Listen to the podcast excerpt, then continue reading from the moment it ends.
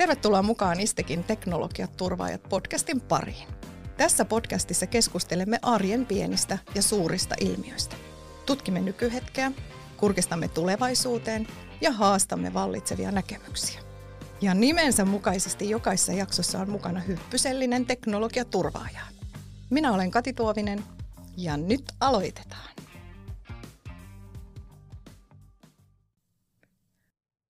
Pääministeri Petteri Orpon hallitusohjelma Vahva ja välittävä Suomi sisältää kirjauksia, jotka kohdistuvat sidosyksiköihin, joita me kutsumme tuttavallisemmin in-house-yhtiöiksi. Nämä yhtiöt ovat omistajiensa tahtotilasta synnytettyjä yksiköitä, jotka tarjoavat toimintoja, joita julkisessa yhteisössä ei ole ollut syystä tai toisesta halua tai tarkoituksenmukaista tehdä itse. Hallitusohjelman kirjaukset ovat aiheuttaneet vilkasta keskustelua puolesta ja vastaan, ja tähän aiheeseen pureudumme tänään myös teknologiaturvaajissa. Ja kanssani tätä aihetta ruotimassa tänään on Jokka Treskback, Istekin hallituksen jäsen. Moikka Jokka. Moro moro. Milläs teemalla sinä tulet tänään mukaan keskusteluun? Mistä lähtökohdista? No toi in-house-yhtiö Inhouse-yhtiöiden asema ja oikeastaan toi, mitä hallitusohjelmassa tällä hetkellä lukee siitä kirjauksia, niin se on, se on puhuttanut kovasti täällä suunnalla viime aikoina ja, ja sitä keskustelua jatketaan edelleen ja niin tässäkin, tässäkin podcastissa kuin muutenkin. Ja tämä aihe kiinnostaa mua kovasti ja on siihen jotenkin myöskin mielestäni perehtynyt ja eri, erityisesti niin kuin ICT-yhtiöiden asemaan tässä kokonaisuudessa, niin mä luulen, että mun lähtökohta on suurin piirtein nämä. Hyvä. Ja tähän keskusteluun kaveriksi sä saat meillä jo tutun Konkarin teknologiaturvat podcastissa aiemminkin vierailleen Laura Ylitalon johtajan Istekin Oystä. Tervetuloa Laura. Kiitos kovasti. Milläs tulokulmalla tänään? No tänään, tänään tota, aiemmat kerrat ollaan puhuttu vastuullisuudesta ja hankinnat ei kovin kauas siitäkään tipahda. Hankinnat ja ylipäänsä governance, se, että mitenkä, mitenkä yhtiötä johdetaan, mitenkä sitä pyöritetään, mitenkä hallintoa johdetaan ja pyöritetään – mitenkä in-house-yhtiöt toimii, miksi ne on olemassa, niin näillä, näillä kulmilla ollaan liikenteessä. Monien näkökulmien nainen. Kyllä vain. Ja sen lisäksi tänne keskusteluun on saatu myös Saila Pekkarinen. Sä olet hankintapäällikkö Istekin Oystä. Tervetuloa. Kiitos, kiitos. Mitäs näkökulmaa sinulta sitten tänään ilmeisesti hankintoihin liittyen? No totta kai. Meidän Istekin hankintatiimissä me tehdään kaikki meidän Istekin hankinnat. Käytännössä jokainen yli 10 000 euro hankinta kulkee meidän kautta ja niitä yhdessä meidän substanssiosaajien kanssa sitten valmistellaan ja myöskin tehdään. Mulla on semmoinen parinkymmenen vuoden tausta hankinnasta, siitä itse asiassa suurin osa yksityiseltä puolelta. Hyvä. Tämä on loistava joukko, millä lähdetään liikenteeseen. Ja hei, kertokaa tähän alkuun. Te olette kuitenkin kaikki pitkän linjan in-house asioissa konkareina mukana olleita ja tunnette tämän kentän. Kaikki kuulijat ei ehkä tunne, niin rauttakaa vähän nyt tätä in Mikä sen tarkoitus ja merkitys on? No ne on varmaan syntynyt tässä, tässä tota, ylipäänsä hankintalainsäädännön ja siihen liittyvä oikeuskäytännön myötä, että hankintalaissahan ei ole niin kuin lähtökohtaisesti ja aina ollut sääntelyä koskien sidosyksiköitä, vaan se sääntelykokonaisuus, ne oikeusohjeet on ikään kuin lähtenyt syntymään oikeuskäytännön kautta. Pääasiassa Euroopan unionin tuomioistuimen ratkaisukäytännön kautta. Ja, ja tota, nyt viimeiset vuodet, tai, tai viimeisin, viimeisimpinä vuosina, ää, sitten Suomen hallitus on myös vähän eri tavalla ehkä suhtautunut asiaan, että, että jos mietitään vaikka Juha Sipilän kautta hallituksessa, niin, niin tota, silloin ö, 2018 vuoden tiimoilla kannustettiin kovasti. Silloisia, silloin puhuttiin maakunnista, että maakunnat lähtisivät järjestämään yhteisiä ratkaisuja, yhteisiä, yhteisiä niin kuin tapoja tuottaa palveluja, joita ne maakunnat tarvii. Ja silloin syntyi muutamiakin in-house-yhtiöitä, esimerkiksi Meitä Oy ja Monetra Oy, jotka, jotka tota, tuottaa useille eri julkisyhteisöille palveluja ja, ja tämän tyyppinen ö, tahtotila on ollut, ollut muutama vuosi sitten ja nyt me ollaan toimintaympäristössä, joka ehkä näyttää pikkusen erilaiselle ja, ja tota, maailma muuttuu ja me, meidän pitää olla siinä menossa mukana. No mitäs Jokka, sä oot kuitenkin niin kuin hallitusammattilainen ja sä oot lähtenyt nyt mukaan myös Inhausen hallitukseen, niin joku driverihan sulla on siellä taustalla ollut. Kerro vähän meille. Ehdottomasti, ehdottomasti näin, ja tota, mulla on itsellä 30 vuoden yrittäjätausta, eli on vahvasti niin kuin yksityisen sektorin, sektorin kannattaja, ja nyt on ollut tässä politi- politiikassa mukana 2017 vuodessa saakka, eli nykyään hyvinvointialueella ja Lempälän kunnassa ja aika monessa mukana, niin on päässyt seuraamaan sitten näitä inhausyhtiöiden käyttöä, ja, ja se, mikä mut oikeastaan tähän niin kuin, silloin kun tuli hyvinvointialueella puhetta, että, että kuka voisi edustaa Pirkanmaan hyvinvointialuetta Istekissä, niin, niin innostuin saman tien aiheesta. Ja oikeastaan se liittyy tähän mun työtaustaan, eli mä oon ICT-alalla tehnyt mun urani. Ja mä olin vähän huolestunut siitä, siitä in-house-keskustelusta, joka silloin oli jo virinnyt, joka oli aika lailla niin kuin, mitä se nyt voisi sanoa, toimiala kohtaisia niin kuin eroja ei tehty, vaan in-house oli niin kuin vähän ikävä niin kuin kaikille toimialoille. Ja sitten kun mä kuitenkin tiesin tuosta omasta urasta, että että ICT-puoli on nimenomaan sellainen ala, jossa in-house-yhtiöt on erittäin perusteltuja. Ja ihan sen, sen niin kuin takia mä halusin sitten tähän mukaan, koska oma näkemykseni on, että, että tästä kokonaisuudesta, tästä in-house-keskustelusta pitäisi ehkä poistaa kokonaan toi ICT-puoli, koska julkisen sektorin ydinosaamista ei ole koskaan ollut ja tuskin tulee koskaan olemaan – tämä ICT-puolen hankinta, osaaminen ja ostamisen osaaminen ja yleensäkin niin kuin palvelujen speksaaminen, siihen tullaan jatkossakin tarvitsemaan tukea. Ja markkinataloutta kannatankin, niin ikävä kyllä tota, ei aina kun kysytään suoraan yksityiseltä sektorilta, että miten voisi olla tehokkainta järjestää vaikka hyvinvointialueen ICT-puoli, niin se vastaus ei välttämättä ole sit se tehokkain. Eli tällaisessa niin kuin ruoskin vähän omaakin toimialaani, jossa on pitkään toiminut ja tunnen paljon yrityksiä. Mutta lyhyt kysymys, pitkä vastaus. Oikeastaan mm. että mä näen, että ICT-puolella tarvitaan nimenomaan tämän kaltaista, Istekin kaltaista in-house-yhtiötä, jotta veronmaksajien rahaa käytettäisiin aidosti tehokkaasti. Kyllä, ja kohta tuohon tehostamiseen ja sitten tähän lisäarvon tuottamiseen mennään tarkemmin, mutta Mä haluaisin nyt kuulla kyllä teiltä, kun tekin olette sen kritiikin, mikä julkisessa keskustelussa tällä hetkellä inhausiin kohdistuu, niin kuulleet. Mistä se teidän mielestänne johtuu? Tai mihin se perustuu? Onko se oikeutettua? No monet selvitykset, joita, joita tota, tämän asian äärellä on tehty, erityisesti viime vuonna, niin niissä selvityksissä itsessäänkin jo todetaan, että ei ole tietoa ei ole ymmärrystä ja, ja jostain syystä sitten tietynlaiset tämmöiset ajatusmallit tai mielipiteet ehkä ohjaa tätä keskustelua nyt tällä hetkellä melko pitkälti. Että niin kuin viittasin tuossa aikaisemmin siihen EUTin ratkaisukäytäntöön ja, ja tavallaan siihen oikeuskäytäntöön, mitä, mikä on niin kuin mahdollistanut in syntymisen ja, ja sitä kautta sit kirjaukset on uinut sinne lainsäädäntöön hankintalakiin, niin jotenkin ää, tässä yhteydessä ollaan sitten lähetty, lähetty tekemään hyvin vahvasti erilaisi, erilaisia niin kuin ehdotuksia siihen, että mitenkä asioita pitäisi lainsäädännöllä ohjata. Ja tästä esimerkkinä 10 prosentin omistusvelvoite in-house-yhtiöissä, joka ei perustu siis ö, tuomioistuinratkaisuihin eikä, eikä niin kuin mihinkään muuhunkaan. Mä en tiedä edes, mihinkä se perustuu, se 10 prosenttia. Mutta että tällä, niin kuin, nyt tällä hetkellä tuntuu olevan aika paljon semmoista niin kuin mielipidettä liikenteessä tässä, tässä genressä sen sijaan, että, että tosiasiallisesti faktoilla perusteltaisiin sitä, että, että miltä maailman olisi hyvä näyttää. Mites Jokka, kun sä kuitenkin kerroit tuossa edellä, että sä olet niin kuin yrityskentän vahva kannattaja ja pitkään siellä toiminut ja nyt varmasti myös käyt keskustelua ja päättäjätasolla, niin mistä sun mielestä tämä kritiikki johtuu? Joo, kyllä istun, istun tosiaan itse tuosta Pirhan, eli Pirkanmaan hyvinvointialueen valtuustossa ja aika usein myös aluehallituksessa ja sitten vielä konserni- ja toimitilajaostossa, eli on aika laajasti mukana tekemässä päätöksiä sitten siellä suunnalla ja, ja myöskin nämä in-house-yhtiöt kuuluu sitten tähän samaan. Ja oikeastaan se, se mikä mulla on niin kuin, oma näkemys on se, että on, on olemassa myös niitä in-house-yhtiöillä, jotka on, aidosti tämä kritiikki on niin kuin perusteltua.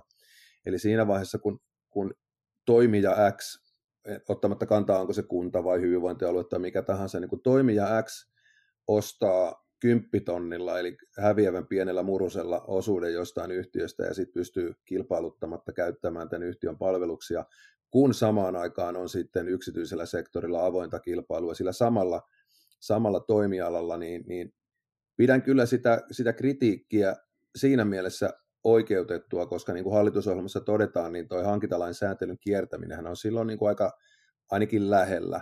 Ja nyt on tosi tärkeää, että tätä keskustelua käydään, koska, koska niin kuin tuossa äsken todettiin, niin, niin pitäisi olla sitä tietoa. Se on niin kuin tärkeintä, että nyt me saataisiin sitä tutkittua tietoa. Ja yksi, yksi mikä on niin kuin tosi tärkeä pointti tässä keskustelussa, mm-hmm. nyt kun kuitenkin istekin ympärillä pyöritään, niin on se, mitä moni ei ehkä tiedä tässä in-house-keskustelusta aina, että istekki on ikään kuin välikäsi, joka käyttää sitten yksityistä sektoria se tulee mulle näissä keskusteluissa usein vastaan, että ihmiset, päättäjätkään ei tiedä valtuustoissa, että Istekki käyttää merkittävän osan liikevaihdossa siihen, että se nimenomaan ostaa nämä palvelut ja kilpailuttaa julkisen sektorin puolesta ja nimenomaan sillä osaamisella. Niin kyllä tässä tietoa puuttuu ehkä niin kuin päätöksenteon tueksi, mutta yhtä lailla sitten taas Istäkistäkin puuttuu ehkä päättäjiltä tietoa, että tässä olisi niin kuin joka suuntaan olisi nyt tarvetta sillä, sillä sekä tutkitun numerodatan että sitten ihan niin kuin yleisestikin tiedon jakamisella. Että kyllä tämä on edetään mielenkiintoisessa tilanteessa tällä hetkellä. Kyllä, ja nimenomaan ehkä tuohon tartun viimeiseen, että millä tavalla sitten pystytään myös kertomaan siitä meidän omasta toiminnasta ja osoittamaan se työ, mitä me Kyllä. siellä tehdään. No itse asiassa kun Jokka puhui tuosta viestinnästä, niin mulla oli itsellä nyt ihan sama ajatus, että tiedetäänkö, tunnetaanko istekkiä riittävän hyvin. Että se, että me itse parannetaan, lisätään meidän viestintää. Me pidettiin viime syksynä syyskuussa elämämme ensimmäinen hankintavebinaari. Eli kutsuttiin sinne niin toimittajat kuin asiakkaatkin sitten kuulolle meidän hankinnoista kilpailutuksista pääsääntöisesti. Ja sitä tullaan nyt sitten jatkamaan tänä vuonna 2024. Eli ollaan suunniteltu kolme erillistä webinaarisarjaa sitten, jotta, jotta myöskin lisätään sitä tietoa meidän hankinnoista ja meidän kilpailutuksista. Yhtä lailla ilman kilpailutuskalenteria ollaan tässä just meidän tiimin toimesta ottamassa käyttöön. Eli se, että saataisiin sitä viestintää ja niitä markkinapuheluita jatkossakin aktiivisesti käytyä ja, ja nimenomaan tätä meidän, meidän kilpailutuspuolta ja, ja sitten toki sitä kautta niin sitä aktiivista osallistumista sieltä toimittaja markkinasta. Ja pitäisikö tässä olla vielä oikein super, super täsmällinen, että kun me puhutaan hankinnoista, niin joku, joka ei tunne asiaa tarkemmin, niin voi ajatella, että se on vain hankkimista, että se on todellakin myös sitä kilpailuttamista. Kyllä, eli meitä koskee julkinen hankintalaki, eli kaikki vähintään sen 60 000 euro arvoiset hankinnat, niin julkisesti kilpailutetaan. Kuinka paljon meillä oli tämmöisiä EU-kynnysarvon ylittäviä hankintoja viime vuonna? Niitä taisi olla kaikkinensa 19 Kyllä. EU-kynnysarvo ylittävää hankintaa ja, ja tota, ylipäänsä hankintoja 23 kappaletta julkaistiin viime vuonna. Niiden ennakoitu arvo yhteensä oli 430 miljoonaa euroa.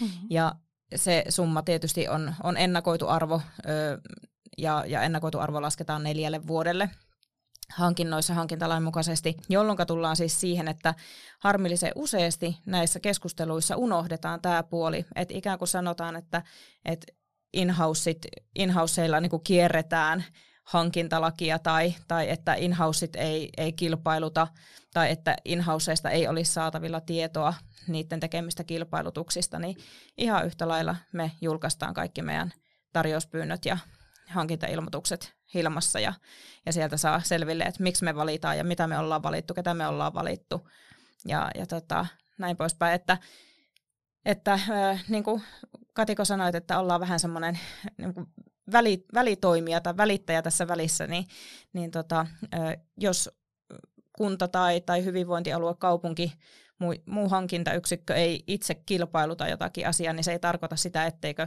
se kilpailutus näkyisi markkinoilla, vaikkapa sitten yhteishankintayksikön tai in-house-yhtiön kautta. Joo, ja eikö niin, Jokka, sä oot jossakin yhteyksissä, olen ollut kuuntelemassa sinun puhuvan ja olet nostanut yhtenä asiana tämän hankintaosaamisen, että se on yksi merkityksellinen tekijä tässä in-house-toiminnassa, niin haluaisitko sitä avata vielä meille ja meidän kuulijoille? No se on varsinkin tässä ICT-puolella se on aivan ratkaiseva, koska, koska tosiaan niin kuin, ei me voida edes olettaa, että, että hyvinvointialueella tai muualla olisi sellaista ICT-speksaamisen osaamista, ja sitä aidosti tarvitaan, koska sitten taas voi, voi tapahtua niin, että tässä on ikäviäkin esimerkkejä sellaisista vaikkapa tuo terveyspuolella järjestelmistä, jotka on sitten speksattu ja ehkä vähän Amerikan lisää pantu sinne sitten ja tehty ylimääräistäkin, mitä kukaan ei sitten loppujen lopuksi tarvikaan, ja sitten siitä huolimatta se hanke menee, menee niin sanotusti pieleen. Ja tässä tämä esimerkiksi just inhousein ja varsinkin istäkin osaaminen tulee aivan siis ratkaisevan tärkeäksi. Parhaillaanhan me just julkistettiin, toi tarjouspyyntö Pirkanmaan ja Pohjois-Savon hyvinvointialueiden potilastietojärjestelmästä, joka on nimenomaan sitä ydintoimintaa. Ja nyt kun sitä potilastietojärjestelmää speksataan, niin jos tässä olisi vaikkapa sitten meidän Pirkanmaan hyvinvointialue suoraan speksaisi tätä järjestelmää jollekin yksityisen sektorin ICT-tuottajalle, niin olisihan se hankalaa, kun ikään kuin ICT-puolella se kieli on aivan toista kuin mitä vaikkapa sitten niin kuin lääkärit ja, ja hallintojohtajat ja tietojohtajat ehkä puhuu tuolla. Toki meilläkin Pirhassa on osaamista ICT-puolella, ei siinä mitään, ja sitä me tarvitaan jatkossakin, mutta silloin kun speksataan niin kuin uusia järjestelmiä ja, ja tällaisia, niin silloin se os, ostamisen osaaminen ja hankintaosaaminen on aivan ratkaisevaa, ettei tehdä turhaan, ja että ne, mitä tehdään, niin tehdään taloudellisesti järkevästi.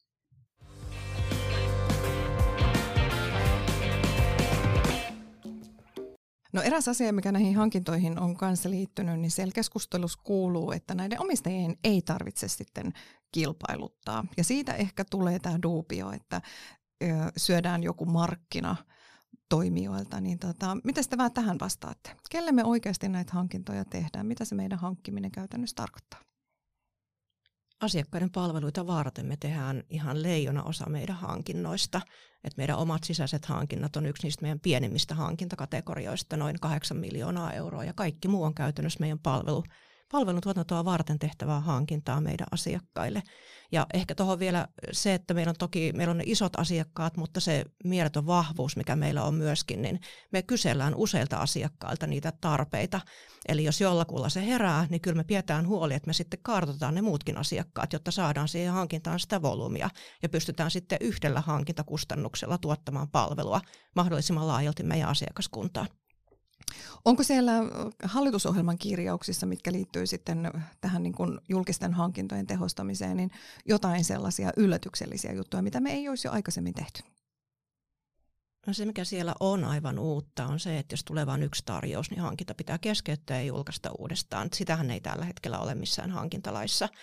Ja se, miten se muuttaisi meidän toimintaa, niin välillä ei muuttaisi. Eli meillä on itse asiassa vasta ollut yksi kilpailutus. Kyseessä oli saneluhallintajärjestelmä, johon tuli vain yksi tarjous, ja me keskeytimme sen, koska me nähtiin, että tämä ei välttämättä nyt ole hintalaatusuhteeltaan niin kuin se paras, mitä markkinoilta voi saada. Tai, ja sitten myöskin lähdettiin katsomaan, että no oliko meidän vaatimukset nyt sit ihan kohdessaan, kun tuli vain yksi tarjous. Ja itse asiassa nyt me on toimittu jo sen mukaan, mitä tuo hallitusohjelma sanoo.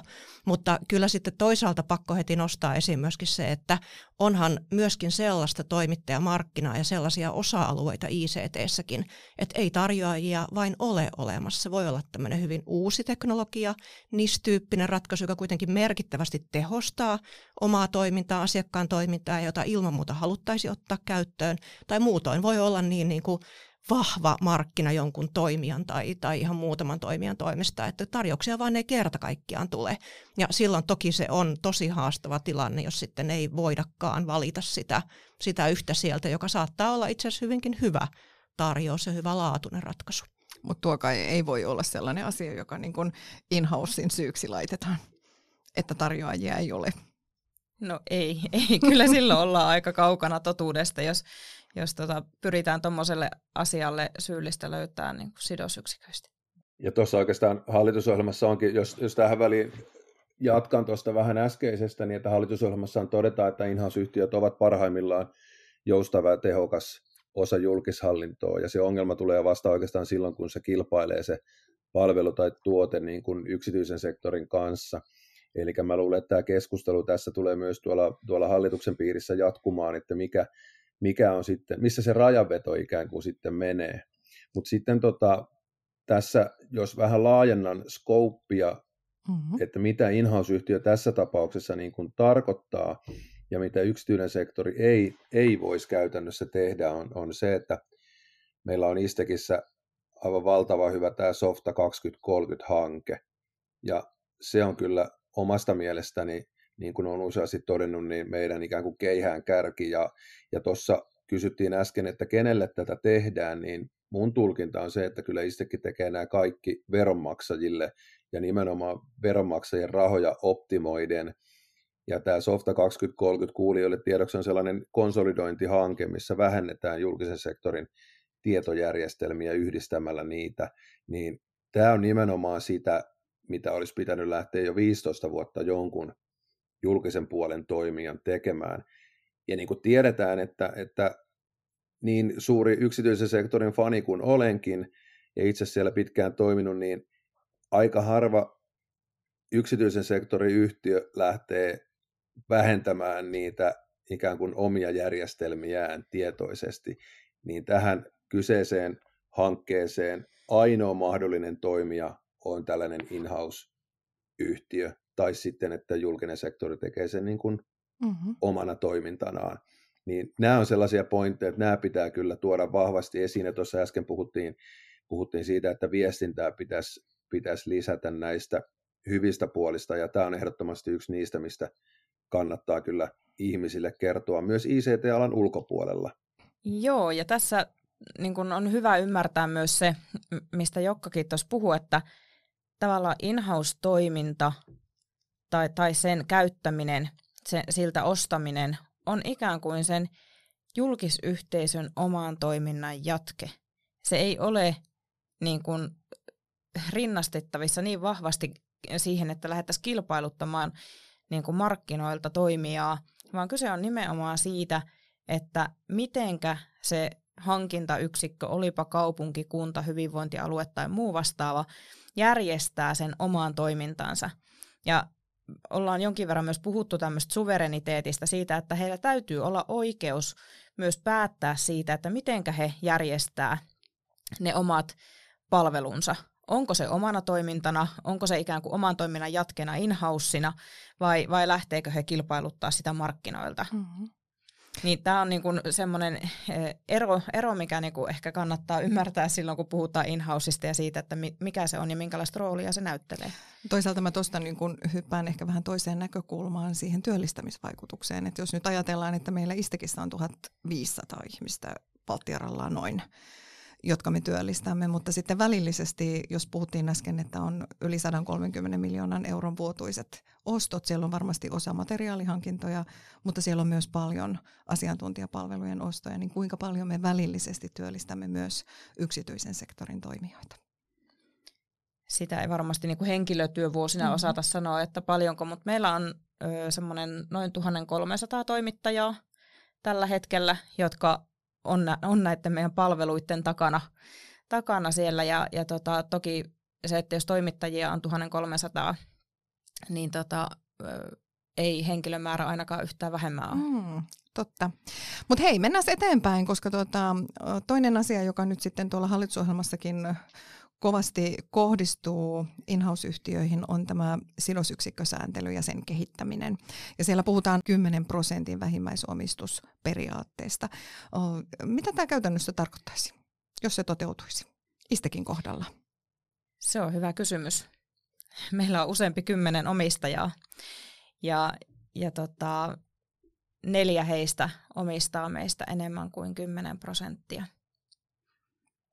Öö, pienet kunnat erityisesti on ollut eh, huolissaan siitä, että mikäli tämän tyyppistä sääntelyä tulee voimaan, niin, niin kuinka he varmistaa oman, oman asemansa tässä genressä, kuinka he pystyy, pystyy tota, esimerkiksi sitä ICTtä jatkossa järjestämään. Ja, ja tota, en tiedä, skenaarioitahan on monenlaisia, että mitä sitten tapahtuisi, mutta ö, jos lähdetään enemmän, ikään kuin lähdetään siihen, että, että yrityksiä, in-house-yhtiöitä syntyy enemmän, niin ei se ainakaan säästöstä käy, että yhtiörakenteita lähdetään muokkaamaan siihen suuntaan, että meillä on kymmenen eri istekkiä mm-hmm. tai, tai edes seitsemän.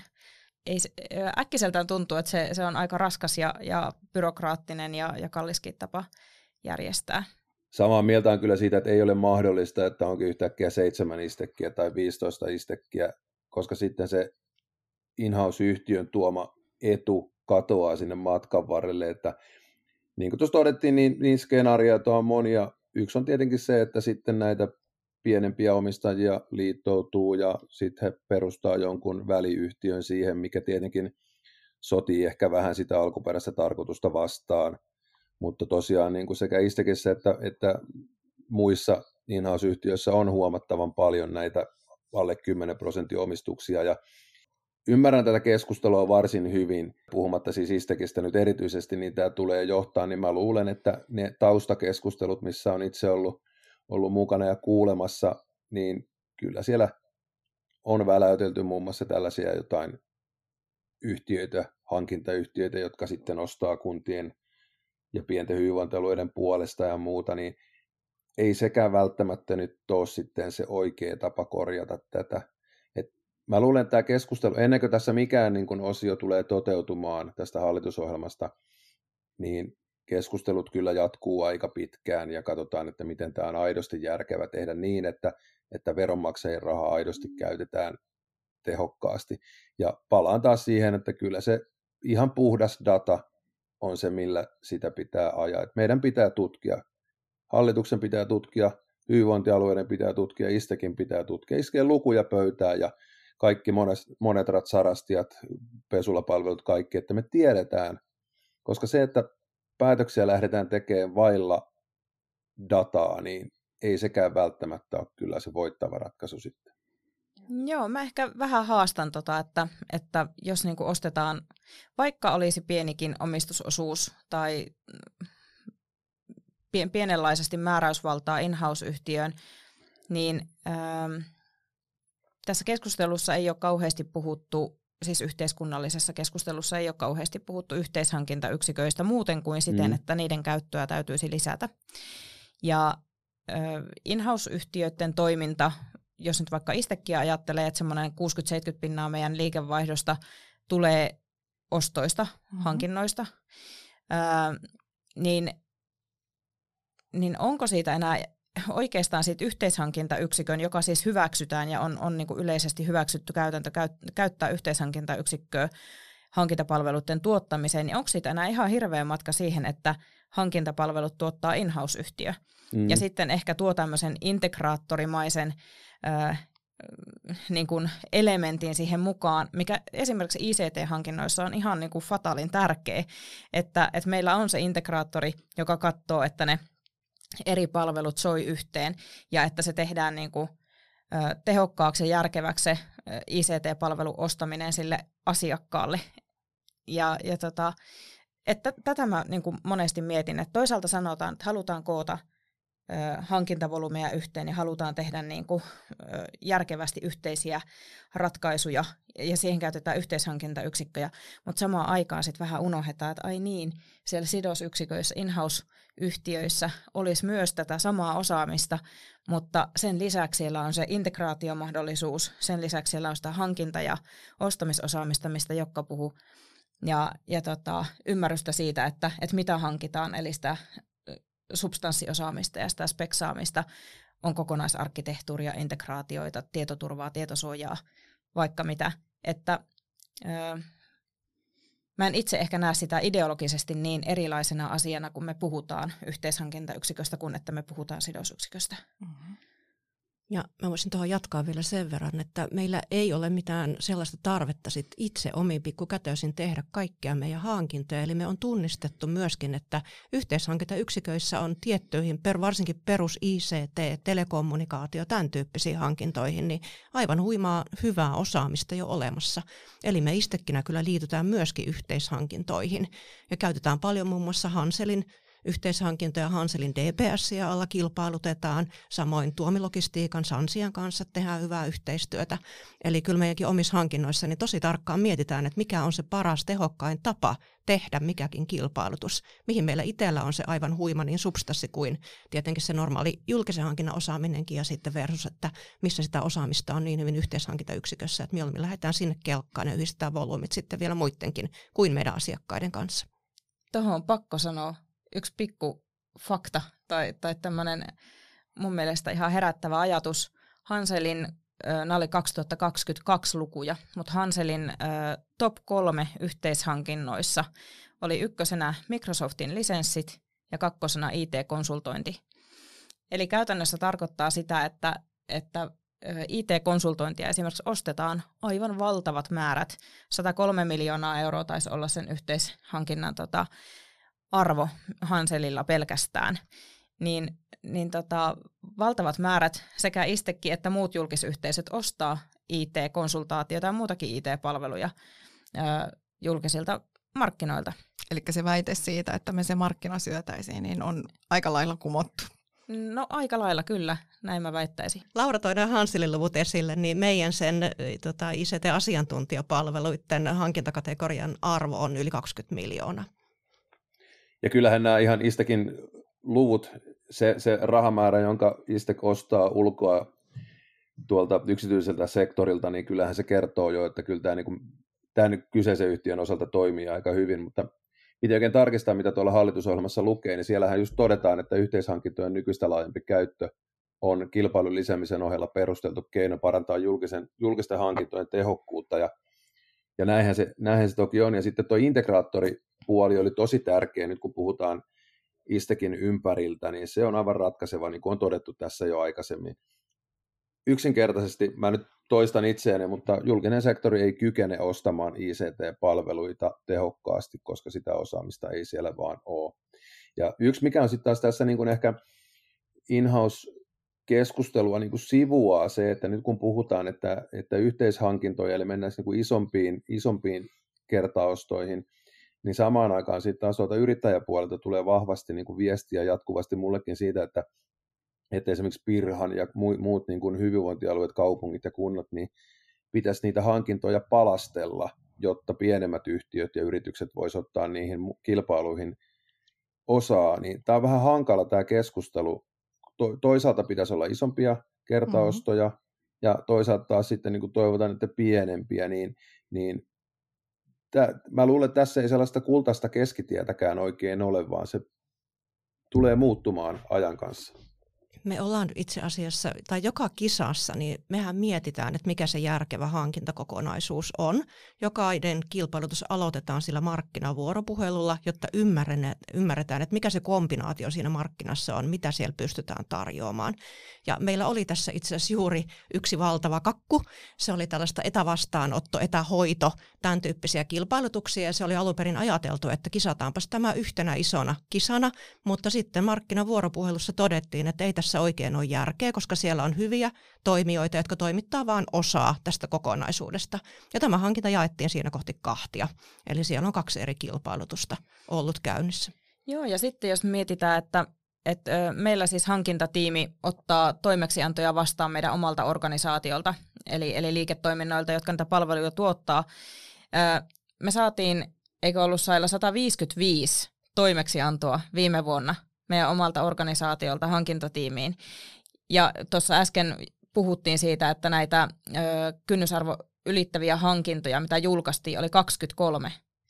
Niin tästä voi nopealla matikalla laskea, että, että kuinka suuri osuus, siellä on muutakin kuin, kuin tota kynnysarvo ylittäviä hankintoja, pienhankintoja, mutta että kuinka suuri osuus on pienhankintoja itse asiassa tästä kokonaisuudesta. Ja ne pienhankinnat on nimenomaan niitä, joissa sitten niillä pienemmillä toimijoilla on myös se tosi potentiaalinen mahdollisuus päästä, päästä mukaan niin kuin, ö, yhteistyöhön julkisyhteisöjen kanssa. Mm-hmm. Ja vaikka me tässä nyt puhutaan hyvin keskitetysti niin kuin näistä hankinnoista on tämä puhe, niin mun mielestä ei sovi unohtaa sitä in-housein tärkeää roolia ja istekin tärkeää roolia siinä vaiheessa, kun jotain on hankittu. Kaikki nämä single sign on ratkaisut tai 24-7 tukipalvelut, tämä erilainen niin kuin integrointi ja yhtenäistäminen, yhteen toimivuus, koska se ei ole pelkästään se, että se järjestelmä toimii. Sen täytyy tukea sitä käytännön toimintaa siellä asiakkaalla ja se jos mikä on mun mielestä tärkeä pointti huomioida. Kuka sen tekee, jos istekin ei tee? Yhtä lailla sekin tietysti, että sitten kun meillä on, on tota se toimiva järjestelmä, toimiva ratkaisu ja, ja se hankintasopimus, sopimus on voimassa, niin nimenomaan asiakkaan puolestahan me sitten tehdään sitä toimittajayhteistyötä ja varmistetaan, että se palvelu myöskin jatkuu keskeytymättä ja, se, ja toimii sellaisena, kun ollaan kilpailutettu ja kun ollaan sopimuksella sovittu. Eli tämäkin on selkeästi ei sitä työtä, mitä me teemme toimittajien puolesta, vaan sitä työtä, mitä me tehdään asiakkaiden puolesta. Mm-hmm.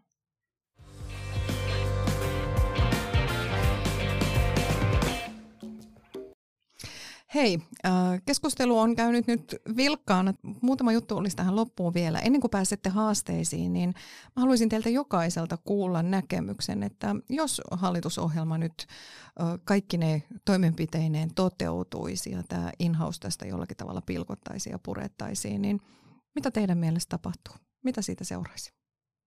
Jos puhutaan ICT-puolesta, niin, niin kyllä se tulee tuottamaan tällä toimialalla ongelmia varsinkin, varsinkin pienemmille kunnille ja, ja pienille hyvinvointialueille, joilla on esimerkiksi nyt vaikka sitten Istekistä alle 10 prosentin omistus, koska he on aika monessa tapauksessa ihan perustellusti ajanut jo alas omat ICT-puolen järjestelmänsä tai, tai kunnan sisältä tai hyvinvointialueen sairaanhoitopiirin sisältä aikaisemmin, ja he jäisivät nyt vähän niin kuin tyhjän päälle sitten sen asian kanssa, ja eihän se tietenkään ole, ole edes suomalaisten kansalaisten etu, että tällaisia niin kuin ongelmia tulisi. Niin kyllä tässä tarvitaan nyt, nyt sitä dataa, mitä on peräänkuulutettu, plus sitten ihan tervettä järkeä, että mitä kannattaa tehdä. Mutta taas korostan sitä kyllä, että, että oma näkemys on pitkälti toimialakohtainen ja, ja nämä näkemykset koskee ICTtä. Mm-hmm. No kuka Joo. sen tekisi tuon duunin, jos istekin otettaisiin tästä pois? No se on hyvä kysymys, en tiedä.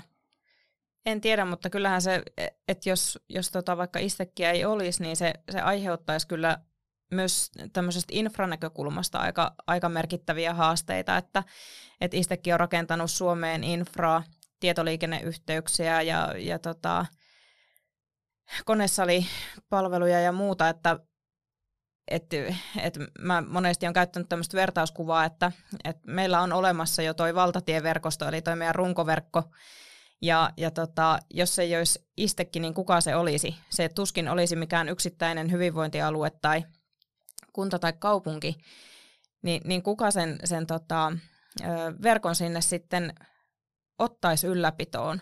Tai jos, jos sellainen lähdettäisiin vaikka valtion toimesta rakentamaan, niin, niin onko siinä kuinka paljon hyötyä siinä on, että lähdetään rakentamaan valtatieverkoston viereen niin kuin to, toista valtatieverkostoa.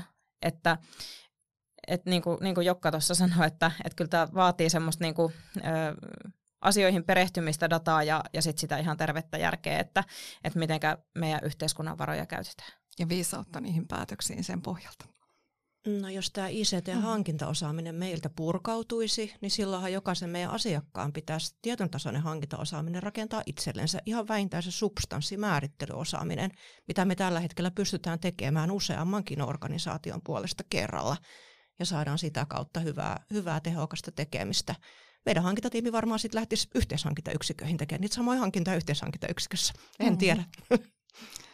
Sitten yksi aika tärkeä osa tätä, tätä on, että jos nyt kuvitellaan, että Istakista lähtisi nämä alle 10 prosentin omistajat pois ja, ja, ja muuta, niin kyllä tämä Softa 2030 hanke, joka on äärimmäisen tärkeä koko Suomen niin kuin ICT-tulevaisuuden kannalta, se, että saadaan näitä yhdistettyä ja vähennettyä näitä, näitä tuhansia järjestelmiä, järkeistettyä sitä, niin mä näen kyllä, että tämä hanke olisi jossain määrin vaarassa sitten esimerkiksi kuivua kokoon, millä olisi sitten taas niin kuin kansantaloudelle – 10, 20 vuoden, 30 vuoden säteellä olisi niin kuin tosi ikäviä seurauksia siitä, että me edelleenkin pidettäisiin kolme ja kolme ja puoli tuhatta järjestelmää pystyssä, kun me tultaisiin toimeen aidosti niin kuin vaikka 1500. Että kyllä mm. se niin kuin menisi tuhlauksen puolelle. Ja yksi on sitten se, että kyllä mä, jos mulla olisi kristallipallo, niin mä luulisin, että esimerkiksi tällaiset niin kuin vendor tyyliset virheet tulisi lisääntymään, jos kunnat joutuisivat taas itse tekemään, oli sitten yhteishankintoina tai ei, niin kyllä se ongelmia toisi ICT-alalle, että se keskitetty ostamisen ja hankintaosaaminen, niin jos se katoaisi, niin se olisi aika kestämätön yhdistelmä. Tästä me päästään nyt sitten jakson lopetushaasteisiin, eli meidän teknologiaturvaajat podcastin tapana on ollut, että jokaisen jakson päätteeksi vieraat sitten esittävät haasteensa ja haluaisitko Laura aloittaa? Joo, mä voisin aloittaa ehkä tämä haaste tota, liittyy tuohon, mitä just, just viimeisimmäksi keskusteltiin, että Mä haastan niin päättäjiä pohtimaan, miltä Suomi näyttäisi ilman in-house-yhtiöitä, jos niiden toimintamahdollisuudet nyt poistetaan ja infra sekä palvelut pitää järjestää jollakin uudella tavalla. Kova. Mitäs tulee mieleen Jokka sulla? No mä voisin haastaa kyllä kaikki julkisen sektorin päättäjät miettimään ja myöskin sitten ihan tota tekevät kädet miettimään sitä, että mitä ICT-järjestelmiä siinä omassa arjessa voisi yhdistellä tulevaisuudessa ja edistämään siellä työelämässä niiden järjestelmien yhdistämistä, koska siitä, siitä hyötyy sekä sitten työntekijät parantuneena työtehona, että sitten myöskin kansantalous. Mulla olisi tällainen haaste mielessä. Hyvä. Saila. Mäpä haastan yritykset tulemaan tänne julkisen sektorin kilpailutusmaailmaan mukaan. Niin kuin mä sanoin, niin mulla on sieltä yksityiseltä puolelta pitkä hankintatausta ja tietenkin mielessäni olen sitten vertailut, että no mikä on ero yksityisen ja julkisen välillä ja julkisessa hankinnassa on muutama mun mielestä tosi hyvä juttu. Hankintalaki pakottaa meidät määrittelemään ja kirjaamaan ne vaatimukset kirjallisesti ja pohtimaan ne loppuun saakka. Ja yhtä lailla me joudut, joudutaan ja saadaan siinä kohti myöskin määritellä ne kriteerit, millä voittaja valitaan. Eli me kerrotaan itse asiassa tosi tarkkaan etukäteen tarjoajille, että mitä tässä hankitaan ja millä perusteella voittaja valitaan. Ja se ei ole höttö palaveri. En sano, että näin toimittaisi yksityisellä puolella, näin ehkä joskus joku voi toimia, mutta se ei ole lyhyt suullinen palaveri, vaan se on aidosti kirjallinen materiaali, missä asioita kerrotaan ja markkinavuoropuhelulla vielä yritetään parhaamme mukaan tietenkin selventää sitä, että mitkä meidän tavoitteet on, mitä tässä ollaan hankkimassa. Ja sitä vasten niin mä toivon, että yritykset arvioisivat ja, ja todellakin tulisivat mukaan näihin meidän julkisiin markkinavuoropuheluihin ja, ja sitten yhtä lailla jättäisivät tarjouksia vielä entistä enemmän. Ja näin on haasteet heitetty ja nyt mä palaan tähän loppuun vielä siihen keskusteluun, mitä käytiin ennen kuin nauhoitukset alkoivat. Eli meitä on täällä 1500 istekkeläistä ja in-house-työntekijöitä on monin kerroin enemmän. Ja meille on alun perin kerrottu meille työntekijöille, että meidän merkitys yhteiskunnalle toimijoina on erittäin suuri ja meidät halutaan tähän. Niin tämä kyllä pistää miettimään, että miksi näin rajua keskustelua sitten käydään, varsinkin jos ei ole pöytään esittää faktoja. Tämä oli erinomaisen hyvä keskustelua. Kiitos Jokka, Laura Kiitos ja paljon. Kiitos. Kiitos. Ja kiitos sinulle, kun kuuntelit. Tule taas mukaan inspiroitumaan.